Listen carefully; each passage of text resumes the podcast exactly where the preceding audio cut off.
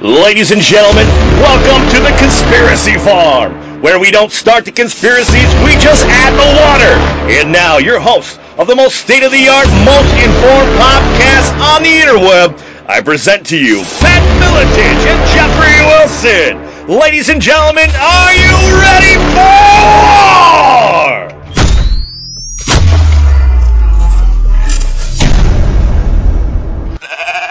Cool. We are locked and loaded for yet another another edition of the program, The Conspiracy Farm. I am your host, co-host, Mr. Jeffrey Wilson, hanging out with my dude, UFC Hall of Famer, Mr. Pat Miletich, and today we have, man, a nice. We're gonna have an interesting show today, ladies and gentlemen. Um, don't you? Why don't you help? You know him a little bit more intimately, Pat. Why don't you introduce our guest today? Yeah, a good friend of mine who uh, came here from.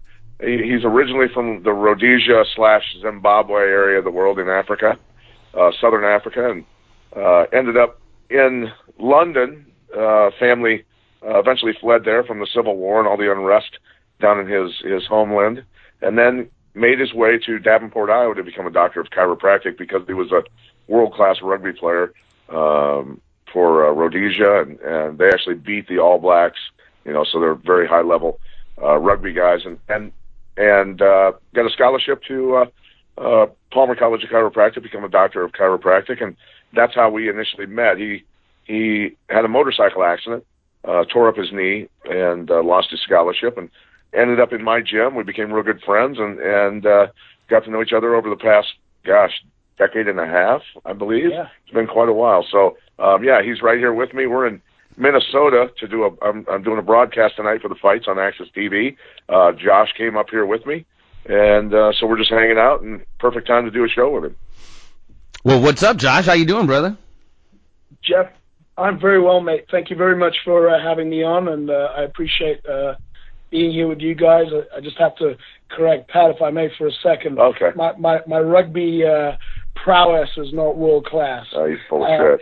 Part one and part two. is, although we are the only nation, Rhodesia was the only nation to stay unbeaten against the very very dominant All Blacks.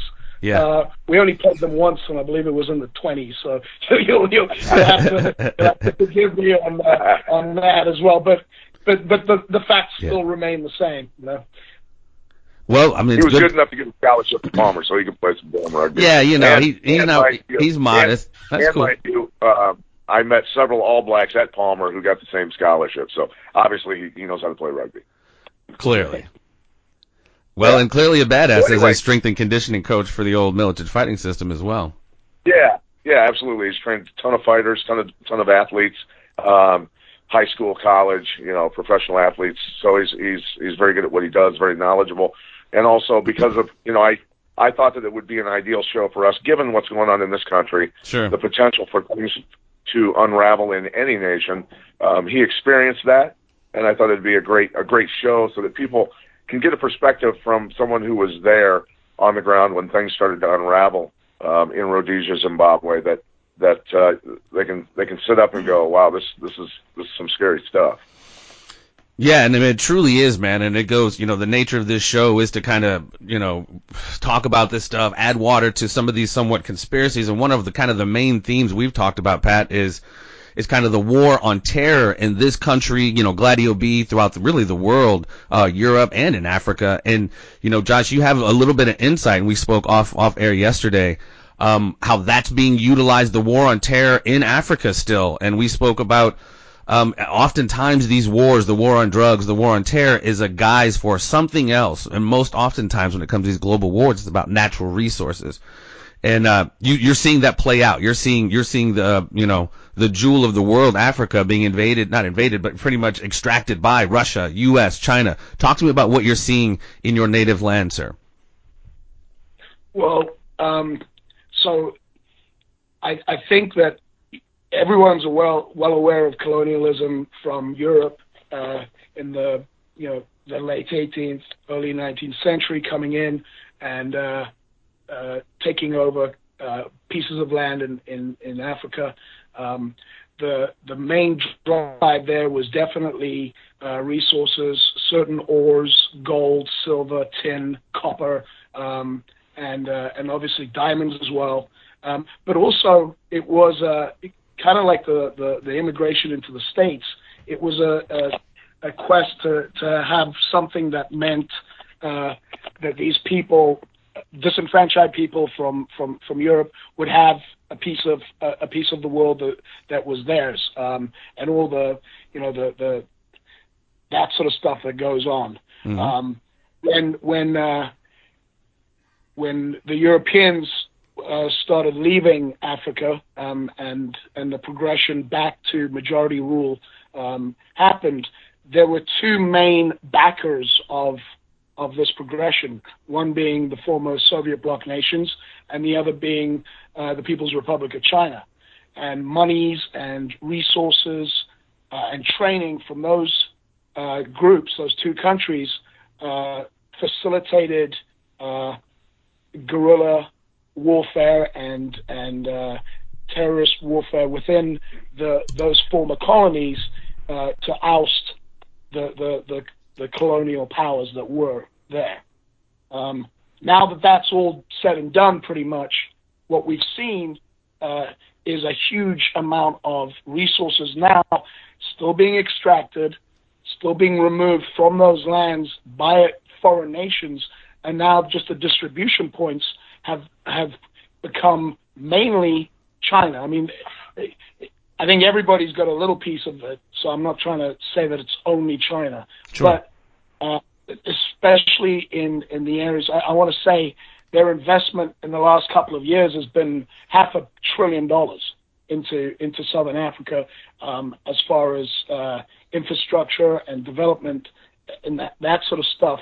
But the but the the reason is is to get those resources and and take them home. Sure. Um, does that does that sort of answer that question? Yeah, yeah. Well, I mean, and how you know they're utilizing so many of these you know military forces, proxy forces. To, to achieve that end, you know, the Clinton Foundation through, you know, documented paperwork as well as the movie Clinton, Clinton Cash, go as far as, you know, facilitating and arming and funding what they call regime change. If you have certain leaders who don't want to give you mining rights for cobalt or copper or any of those things you mentioned, then, you know, we need to go ahead and uh, do what we need to do to get you out of there to bring in a, a puppet or somebody friendly to our agenda. Absolutely. I mean, there's an entire industry of, of mercenary units um, on the continent of Africa that, that have facilitated exactly what you're saying. And whether you whether you have an overt presence of a foreign nation or you know from from bank accounts hidden in in, in different parts of the world delivering uh, requests to these play, uh, these uh, um, uh, mercenary groups. Um, and that, that, that, then they go ahead and take care of that. You know, they'll they'll go in and and uh, oust uh, either either the the actual sitting presidents of those nations and or they'll go they'll be called in by those sitting presidents to um, overwhelm uh, uh, an uprising because Africa is one gigantic dictatorship pretty much. Um, and and these these presidents stay for long periods of time and their people um, looking for change within their nations don't have that. So yeah obviously they they start rebelling, etc., etc., etc. And sometimes these mercenary groups are brought in to quell these uprisings um, that would try and bring about positive change for those nations too. And describe how some of that would go down, how how what they would do, their tactics, and and the horrors that they would inflict on people. Well, you know, I. I believe we talked yesterday just about one little one little thing that, that I, I have a little bit of knowledge of, and that is when Rhodesia was Rhodesia and South Africa uh, before um, before Mandela was released and, and came back into power, um, there was uh, uh, Rhodesia was suffering a war on two fronts. So we had uh, um, Russian supported ZAPU guerrillas um, in uh, mainly housed in, in Zambia, and then ZANU PF guerrillas uh, supported by China in Mozambique. And you know, fighting a war on two fronts is always a an overwhelming challenge. So in order to destabilize uh, that one of those groups, South Africa, who also shares a border with Mozambique and Rhodesia, got together and they they trained some disenfranchised guerrillas from Mozambique and turned them into a fighting force called Renamo. Renamo's role was to go back into Mozambique and create havoc and chaos so that the the government who was allowing these guerrillas to train and then insert in, uh, into Rhodesia would would have way too much on their hands and start um, start you know having to deal with their own problems and and that's what went on. So the, the outcome of this whole thing is you know 20 years later is that Mozambique is one of the poorest nations in the world, horrifically hit with the most unbelievable carnage, landmines, uh, just just broken down infrastructure just from the, the, the, the, trickle effect of this just constant war that mm. went on for a long, long time. So that's what, you know, that's one of the ways in which these things come about is that you create uh, a, a, rebel group or, a, or an ideological group uh, in a place, you arm them, you, t- you teach them how to do their dirty work, and uh, then you send them out uh, to do that, exactly that. And, and, you don't have to have a direct con- contact with them. It's it's like uh, kind of a drone army, and sure. you can you, you set the spinning top uh, going, and you just step out of the way, wow. and, and you have plausible deniability uh, for the chaos that ensues. Yeah, I was just going to say it, creates that plausible deniability aspect. And it's so interesting, man, that, you know, we talk about it on the show all the time, the Hegelian dialectic of problem, reaction, solution, and each country's doing it, you know, to achieve their own end. Like I said, they're just mercenaries. They'll just hire these cats, completely distance themselves from them pretty much as far as any direct contact, but arm them and fund them and train them. Um, it just to create chaos. It's wild, man. And it's been going on for a very long time, like you said. It's pretty, pretty insane. Right. And that, and then for people who are listening to this, now you understand how ISIS was created. ISIS was created to take out Assad because Assad is resisting the global bankers taking over his monetary system, et cetera, et cetera. And then it makes sense for people to understand, okay, the United States definitely could have had a part in this, even if they don't fully believe it, sure. which you and I know because we've seen pictures of John McCain with Baghdadi, the leader of ISIS, yeah. when they were called just the, the Free Syrian Army. Um, that was ISIS, right? So they keep renaming yeah. the same group, right? Al Qaeda, the Taliban, the this, the that. Look, man, these are all extremists that we've been funding all along. And then utilizing, you know, a PR firm in the United Kingdom to, you know, to to to show um, beheadings, et cetera, et cetera. I mean, that's that that was shown up from from the Iraq days. You know, this whole thing is using a reality but then distorting it through the media yes. and allowing a different narrative to take place to allow whatever the grand scheme is to come about. Yeah, and that's the huge part about all of this, man. And we've talked about it before, you know, Operation Mockingbird, whatever you want to call it. The media's role, the complicity of the media in creating this narrative to to achieve. that. I mean, because like they control the how we perceive the narrative, you know, how we perceive things. You know what I mean? I guess we, people like you and I can dig deeper and go, go through that, but most people, A, don't have the time and A, and B, are kind of like ADD and just don't, you know, just kind of get spoon fed whatever they think is going on in the world. And it's just, it's so, it's very powerful. It's wickedly brilliant, in fact, like, but it's, the, the media's role in this is absolutely huge.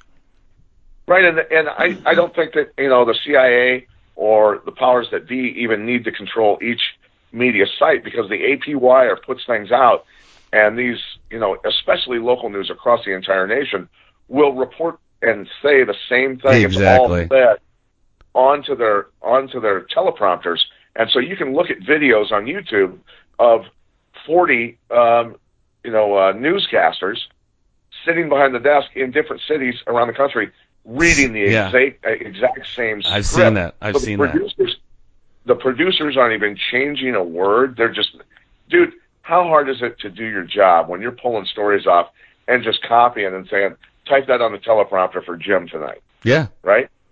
It's it's pathetic. No, and you're absolutely right. I was actually thinking about that before you mentioned that video. Like literally, that's the narrative goes out to every different media market, big or small, and they just regurgitate the same line. And of course, that that controls the narrative, and then thus controls our perception of what's going on. And it's it's crazy, man, because we set up that normalcy bias to convince people like what we're talking about is going on is really going on. People think we're nuts. You know what I mean? Your government would never do, even though like we're sitting here articulating a decades and decades precedent of this happening, people still like, no, there's no way. You understand what I'm saying? Like, it, it, it allows for things like Hillary Clinton to be possibly president of the United States. Like, how is that allowed? People have to be really fucking stupid to allow some shit like that to happen. Sorry, audience, not you guys. You guys, you know what I mean? Just well, and, and obviously, some very, very the most powerful people in the world have been protecting her. And Yeah. I think I don't know what's going on with the FBI reopening this this case against her. big but I breaking news. I, is this mutiny at the FBI and them going to to Comey and going, look, dude, you and your brother are going down if if we don't reopen this. So you were Like- saying something off air. What's that association? Or was that Josh that said who who somebody's wife? What's up with that?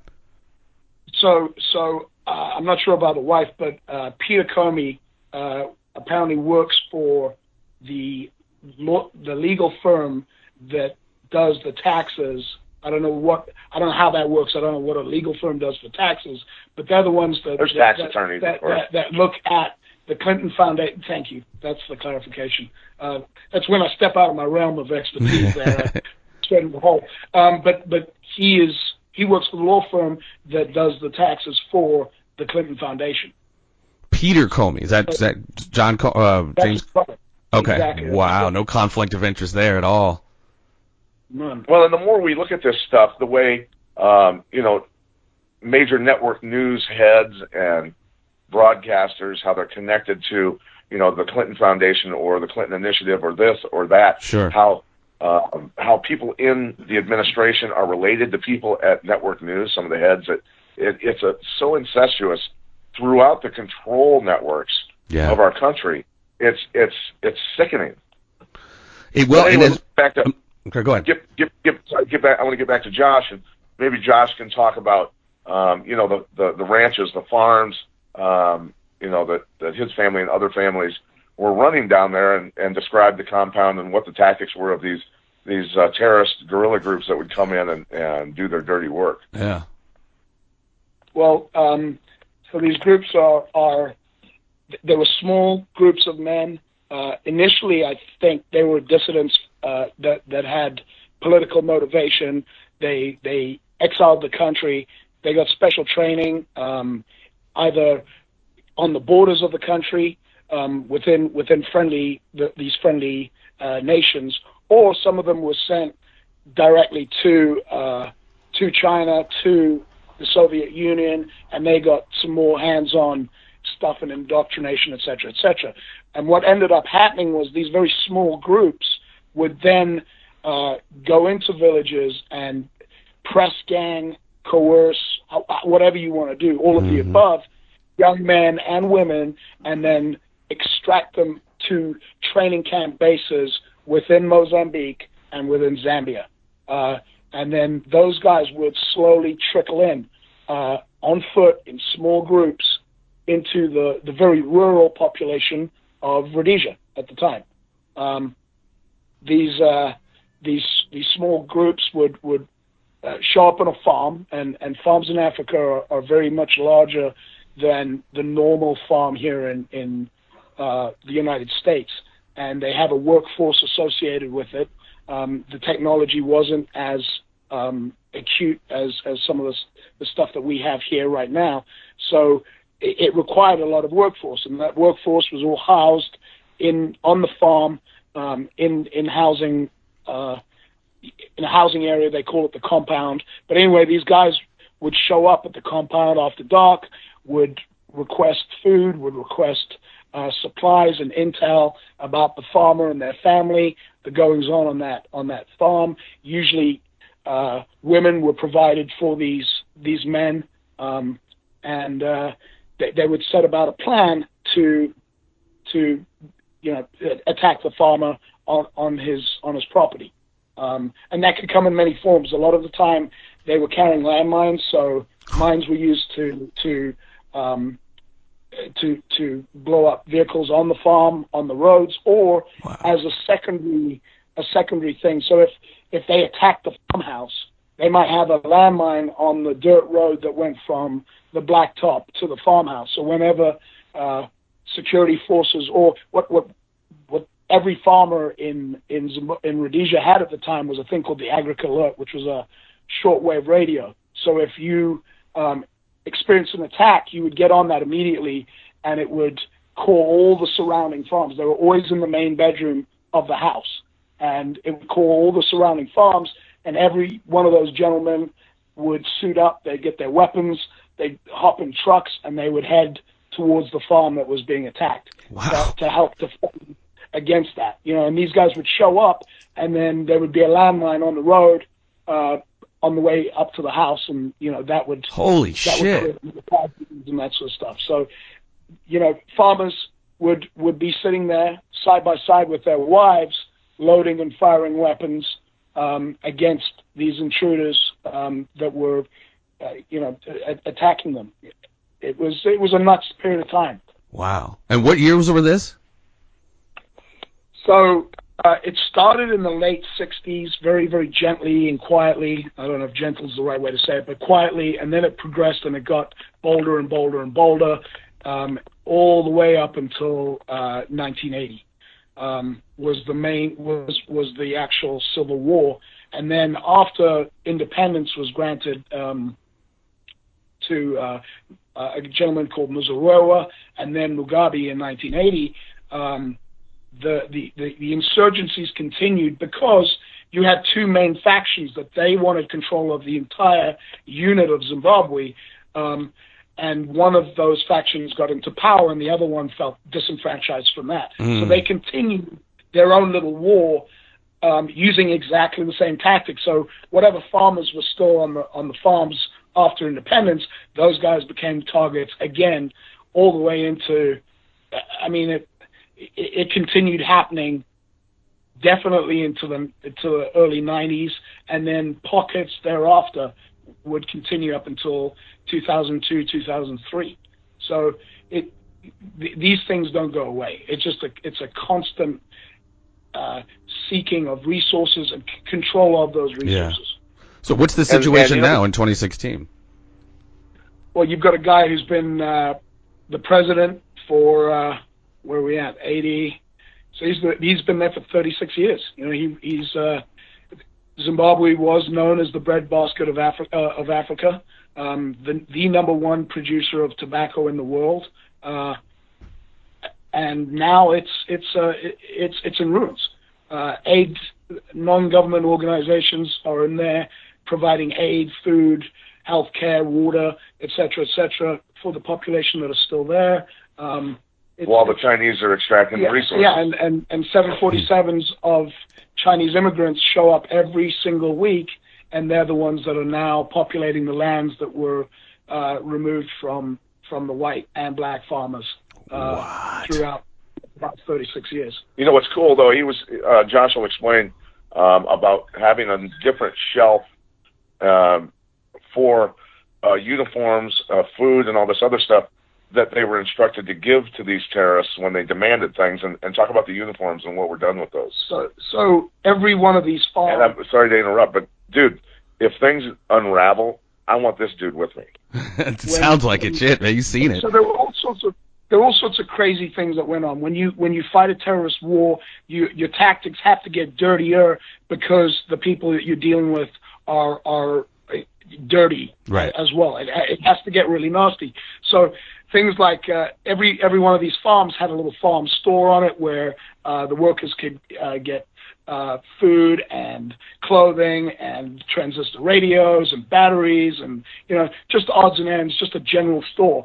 Um, and on in in these stores, the security forces would put uh, overalls uh, and and jackets and uh, clothing items, and they would be laced with with poison. They would have been dipped in poison, and then those the, the the guys that ran the store were instructed to put them on a particular shelf, and those were never to be touched.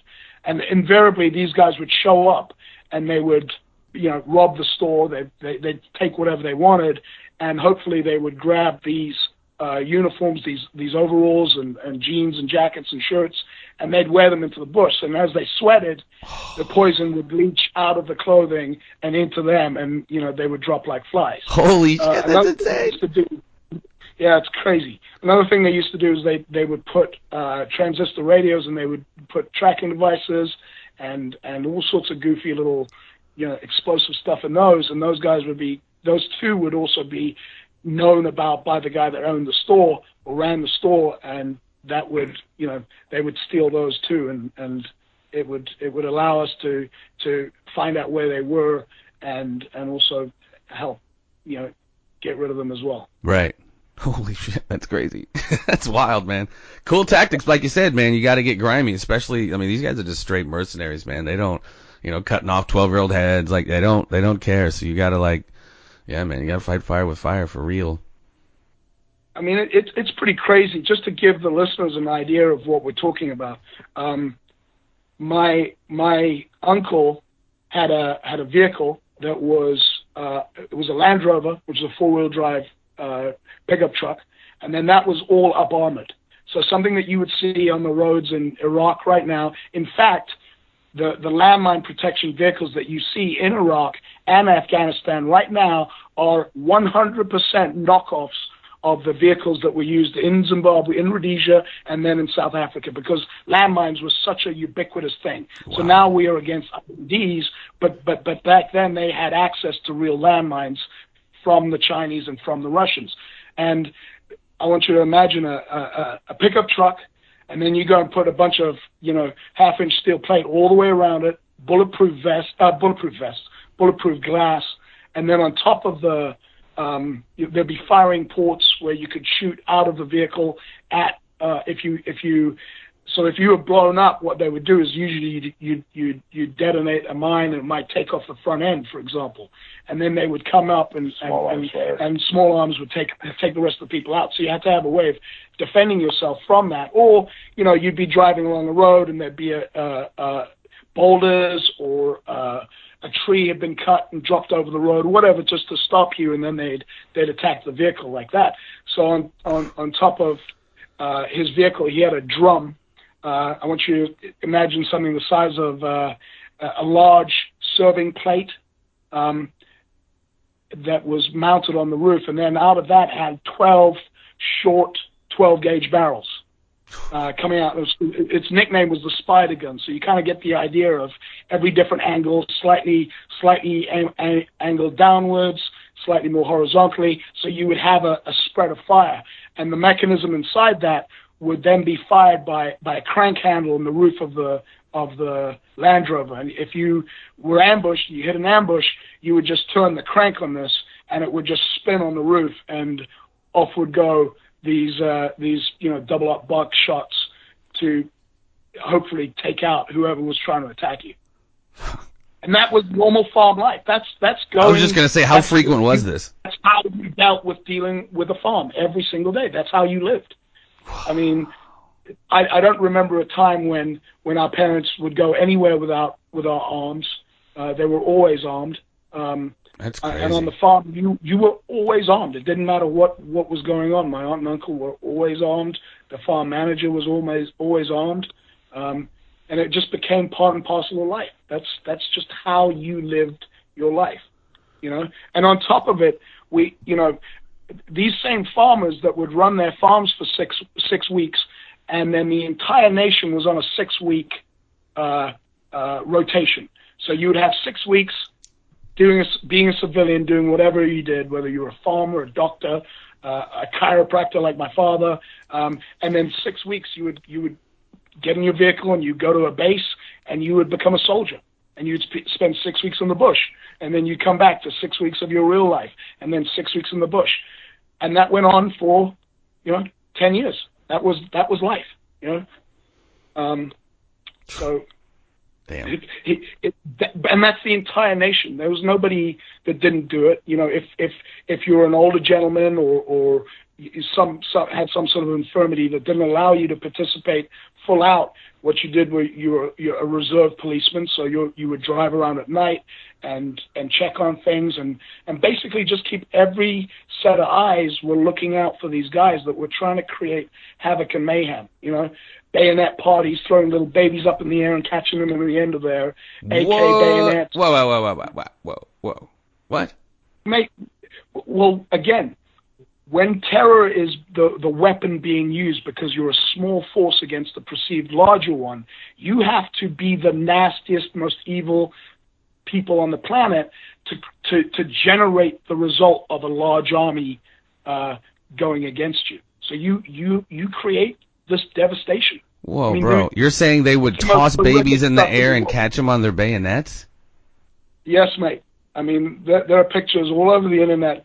Of, Fuck that. They, one time they shot down a, a, a 727 um, with an RPG. It was it was uh, taking off uh, from Kariba or going to Kariba. I don't exactly remember, which is a, a big lake there, and uh, it crashed the plane. And then they went to the crash site, and anybody that was still alive, they they fuck they kill. They kill everybody. And there's there's a I, I see it right now. There's a horrible picture of a, I, I think it was a little girl, uh, with killed with a bayonet. Just damn, bro. I was in I was in a pretty darn good mood with this Hillary news, and you just like curveballed all that. Wow. Yeah, it's it was a horrific time, and and and I'm I'm just ex- I'm speaking to my remembrance and my experiences. Um, there were two young ladies that were at school with me, two little girls were, were my schoolmates.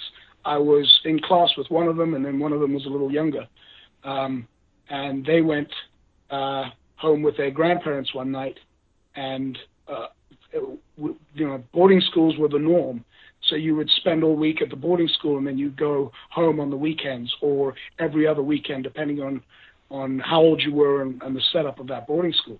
But they went home on a on a Friday night, and they were greeted uh, by these these men, and they were drug out, and the the the grandfather, I believe, was killed straight away, and horrific things were done to the grandmother, and my my little friends were swung like baseball bats against uh, one of the farm buildings, know, grabbed by the legs and and had their had their heads melted against uh, the walls. They were horrific. I mean, we're not talking about people. We're talking about animals that would do this. And again, there is no difference from the stuff I'm describing to you right now, okay, and the things that ISIS has been accused of doing, etc., etc. You you you you you strike fear amongst the population to control them and to make sure that your bidding is the one that's done and not the bidding of the other guy. And that's how that works. I mean, the, the, the population was so terrified and so shell shocked by the fact that they they were the ones in the middle. They were the ones in the middle. And then you fast forward to you know not that long ago when Hillary was the head of the State Department, six billion dollars turns up missing, um, gun running through Libya, ends up in the hands of ISIS. We arm them. We know we we change the name for the purposes of letting the American public know that we're arming terrorists, but they're called the Free Syrian Army, which end up being ISIS, and the stuff that they're doing, and you realize it dawns on you how horrible um, how horrible things are from a financial standpoint, funding these psychos, these animals, by our own State Department by Hillary Clinton's uh, signature, buddy. Yeah, I mean, it's always, you know, like, you know, Bill Clinton brought in Fethullah Gulen. It's always to achieve, you know, utilization of these things for a larger political end. It's just, I, I just can't. It's twisted, man. It's really, really twisted. This is the guy who's got schools all over the place um, teaching extremism, correct? Oh, yeah. Over in Pennsylvania, multi, like $20 billion uh, foundation net worth. And it's being allowed to go on in this nation. Yeah, I mean, and they're they're facilitating it all over the world. You know, um, part of the some of the stands that we've seen, like there there's there's proxy armies everywhere, man. Gladio B is in full effect throughout the world. I tell you what's fascinating. I just watched a documentary on uh, the Saudi Arabia uh, on Saudi Arabia and how the government organizations there, for example, the the education board, facilitates the, the printing of these these books that go out to schools across the Arab world, and and uh, inside these books, these these young kids, I'm talking six, seven, eight year old kids, are reading and regurgitating, you know, things like every Christian must die. Mm-hmm. If they do not come to Allah, we must behead them all, etc., etc., etc. And these are the, the the pieces that are being sent to schools here uh, and throughout throughout the world. to continue this this narrative of of of evil and hate, etc., etc. Mm-hmm.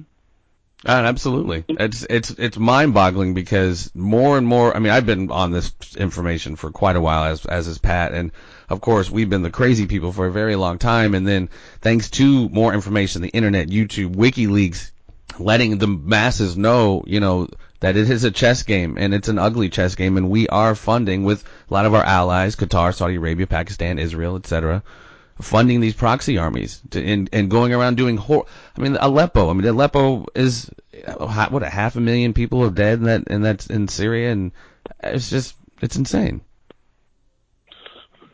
It is, and, and you know, but you wonder what's going on here. What is the purpose then, Jeffrey, of um, allowing these psychopaths? I mean, we're not stripping the U.S. citizenship of people who go over to Syria and train. They're allowed to come back here and keep their citizenship. Is that so we can prosecute them. What the hell's going on? Um, we know that there's there's also terrorist training facilities in the United States. Why are they being allowed to continue? What what's what's going on with um, you know we see these you know the examples of of this stuff going on all over the world in different smaller countries. So what are they doing to the United States? What's the purpose? Is it to extract resources, or is it for a bigger purpose to just completely destroy the nation, the only nation where citizens truly can, besides a few others, but where Americans carry guns, they they understand the the thought of America was the greatest thing, the greatest thought ever created of that of that uh, self independence, self determination. That that do we destroy America so that there's nobody left to fight us, right? Well, and we're the last semblance of that. You know, everything's a union now. The African Union, the American, or the uh, the European Union, and you know the Amero and all that. So it's like they're trying to get rid of sovereignty and borders and they're trying to turn that thing that we know as the land of the free and home of the brave upside down on its head. The more terror happens, and now they've blended it into lone wolf people, you know what I mean, and and and returning veterans and Rand Paul supporters and libertarians. So they're like they're blending this now. You know, a terrorist is not just this, you know, Muslim terrorist. It's now lone wolves and a slowly slow an erosion of all of our rights on, in the name of fear and fighting terror. Is I feel what's going down. Absolutely, yeah. And if I may step in here, you know, I'm I'm a very, very, very grateful man that I ended up uh, here in the states, and I feel blessed that my children get to be Americans and get to live in this great nation. And if I may say to the listeners out there, um, this is a precious entity. Your Constitution is the most precious document, second to the Bible, and it if we allow any erosions of that, what we're doing is walking a path uh, down to being uh, uh, munchkins controlled by what, whatever globalist thought process there is. And we um, slowly have. What is it in the last year or two? The NDAA 2 or the second version of it, the indefinite detention right. of Americans and the possible assassination of Americans under dubious circumstances, the denial of due process. Like, we're already there. It's just that boiling frogs thing. Yeah, yeah. And like I was saying on one of the previous shows, how um, the Patriot Act, when it was put in, um, you know, guys like Ron Paul were warning you do not want to get this started. You don't want to head down this road. Then now, um, as I said, uh, uh, there's a new law where local law enforcement can have access to all the all the surveillance on any individual they want without subpoena, I believe. And so they can pull up all all of your history and go after you, then tie that to Soros funding Black Lives Matter, causing uh, the media working, uh, showing police um, a shooting where it actually was a justified shooting, and but they'll initially report it that the man was unarmed or wasn't doing anything wrong. The Michael Brown hands up, don't shoot garbage, and then tie that all together with federalizing police, the NDAA imprisoning you for no reason and, and indefinitely, you tie all that that whole apparatus together, mm-hmm. and you see the big picture of what the end goal for these scumbags are. And I exactly. said again, I said again before, you know, Americans are good people for the most part. They're they're really good people. They don't think this way. They don't think diabolically. They don't understand and don't see into the future. Apparently, I have the ability to think like these scumbags. I I can almost cut them off at the pass. And for some weird reason, I've always and you have the same sense, Jeff, and and because of what Josh has been through in life, he certainly has it. That you can see into the future and see what these people have planned. I think I think too that, that it's it's it's fascinating right there that that the media and the the the the, the narrative of that is going hand in hand with separating us. Mm-hmm. Uh, you know, we become a broken people when we separate. When we look at each other, whether it's it's it's ethnically or racially or religiously, and and and see uh, horrific differences where there aren't any. You know, if you if I may take a little segue back to Africa again, um, it didn't take but I want to say 40 years of colonial rule uh, and and the resulting uh, ethnic. Well, I got to change that. There was no real ethnic difference between the Hutus and the Tutsis. There were just there was this presumption by the French that ran it that lighter skinned, more European, uh, uh, facial structured individuals would be pulled in and those guys would be educated and allowed to be clerks in in in shops and uh teachers and you know they were brought in and educated and the darker skinned um you know traditionally more african descended looking people they were uh kept uh, in in uh abject poverty. In, in, abject poverty, they're the ones that you know clean the streets and built the roads and were in the farms, and that distortion was created where there was none. You're and then you right. had a see, and that was they, they spoke the same language, they shared the same um, uh, religion. There was no difference. It was a perceived difference by a by colonial power that then turned into this horrific rivalry. You know, where you get a million people killed in six weeks Yeah. by by each other, and that exact that's the same stuff that's going on here, where there is a separation. We are all Americans and we are starting to be told by the media, by things going on that no, we are we are Americans, but you're black, I'm white, they're racist, and and instead They're of going, rich, I'm poor. they're rich, I'm poor. Yeah. Uh, they believe in that, this, that, and the next thing. They're trying to hold us down. They're taking our jobs, and the the the result is that we start looking at each other instead of looking at them. Exactly. And that's the problem that's where this has to go. We have to reunite and, and go, we cannot be sheeps to this bullshit. We have to go, we are Americans. We deserve better. The Constitution is our document. It reflects us. Uh, and, and, and, you know, I'm not even bringing in the Native Americans because I think they've got an even harder line on it. But all of us should look to each other, pull together, and look for a difference and a change in this thought process before we end up like everyone else.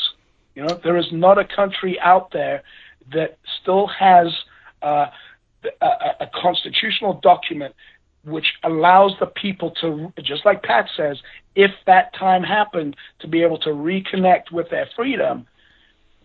We're it. There, there are no other countries like that, and they all live under the power of the government, regardless of how uh, it, it looks on the surface you know, we're sheep and we are being factory farmed.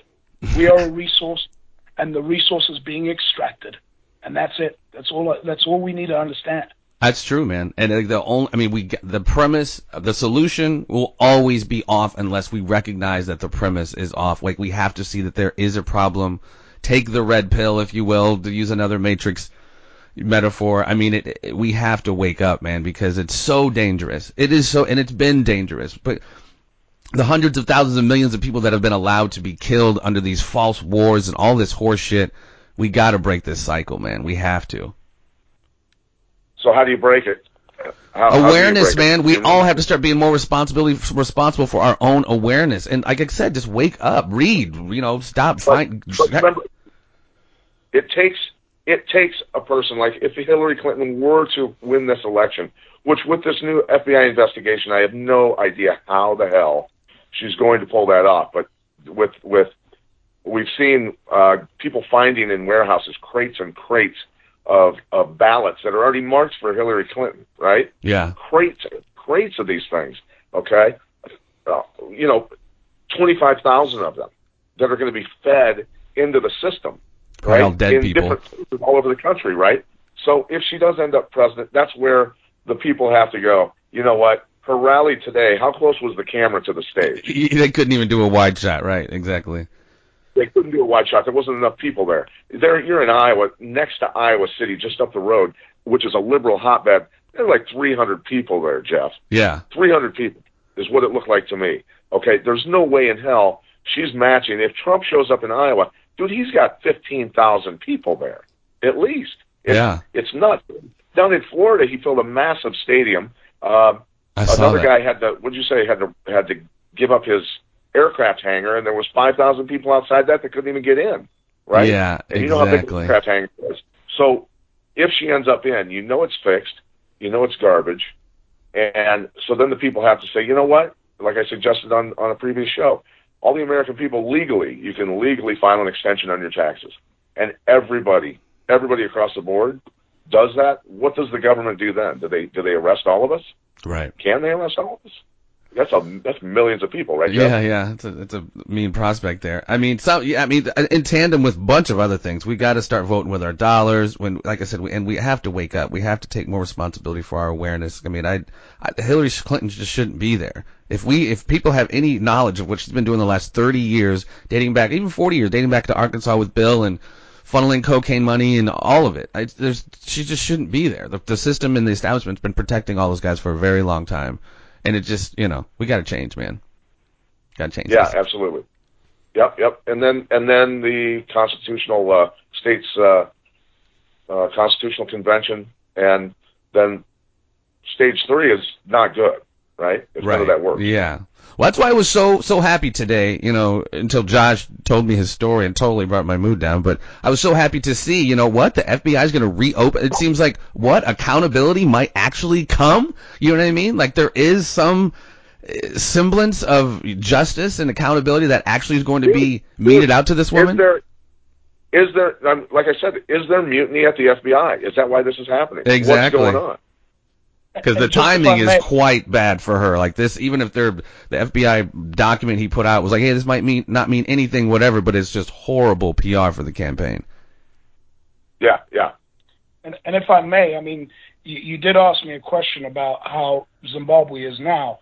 You know, uh, there are several uh, chunks of time when genocide was occurring within those walls, and the rest of the world has been completely kept out of it, and the, the stories have been completely quashed.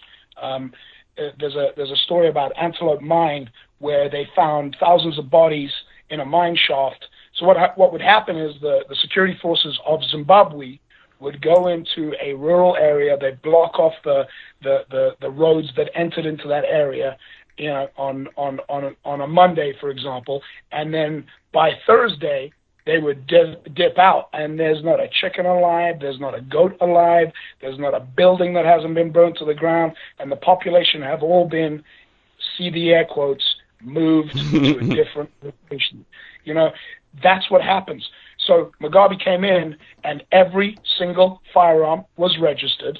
Every single firearm and the calibers that were um, were uh, uh, uh, uh, military calibers. So 308 uh, and, uh, and and and and uh, well, 223 was, not a Right, right. It, would not- it, it would not be around that that would be okay to use, but 308 and se- 762 by 39, Okay. the AK round, um, were you you can't even buy those. That's not even something you could ever find on the shelf. You can't own those weapons.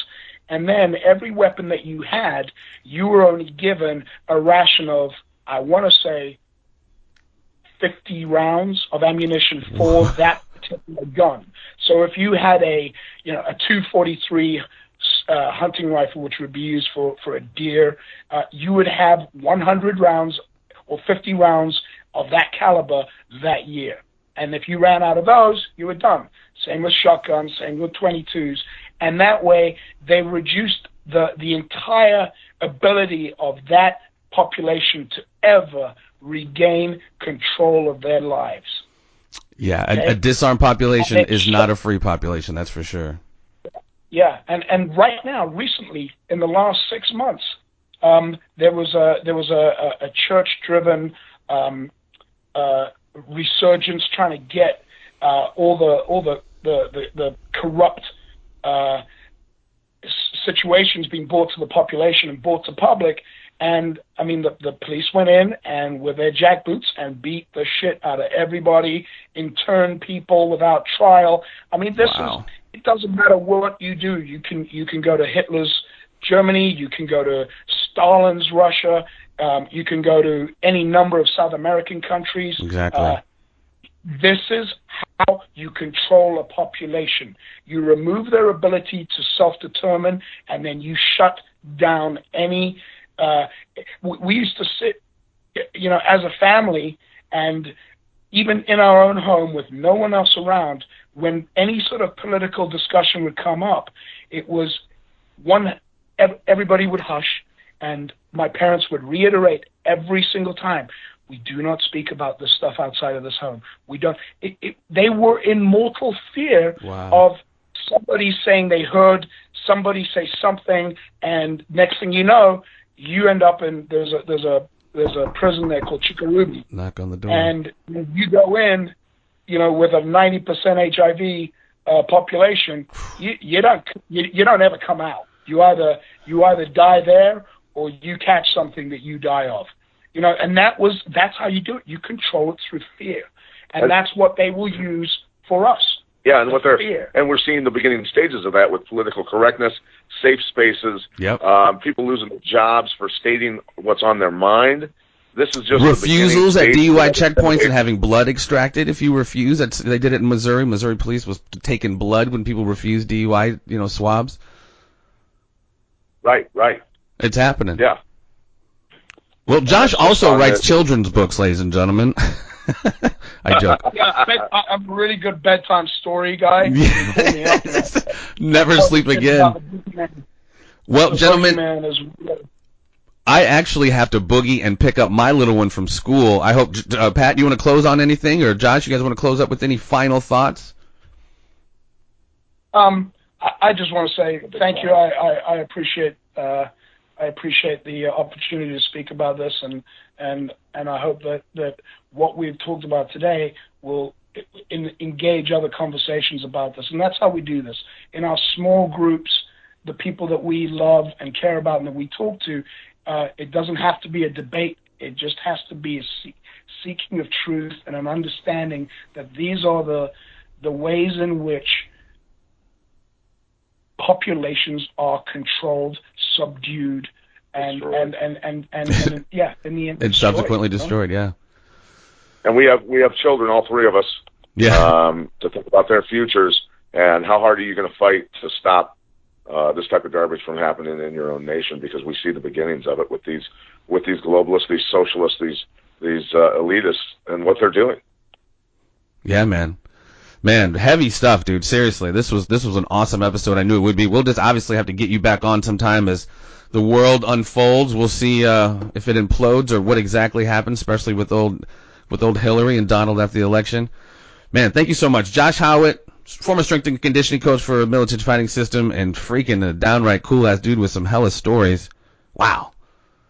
Gave me a lot to think about today. Thank seriously. you, Jeffrey. It was a pleasure being on, my friend. Thank you for uh, walking me through this.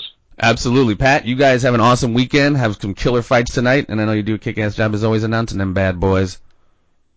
All right, brother, and uh, looking forward to the next episode. It's going to be good. Absolutely. Everybody, stay tuned. There will be more. Take care, everybody.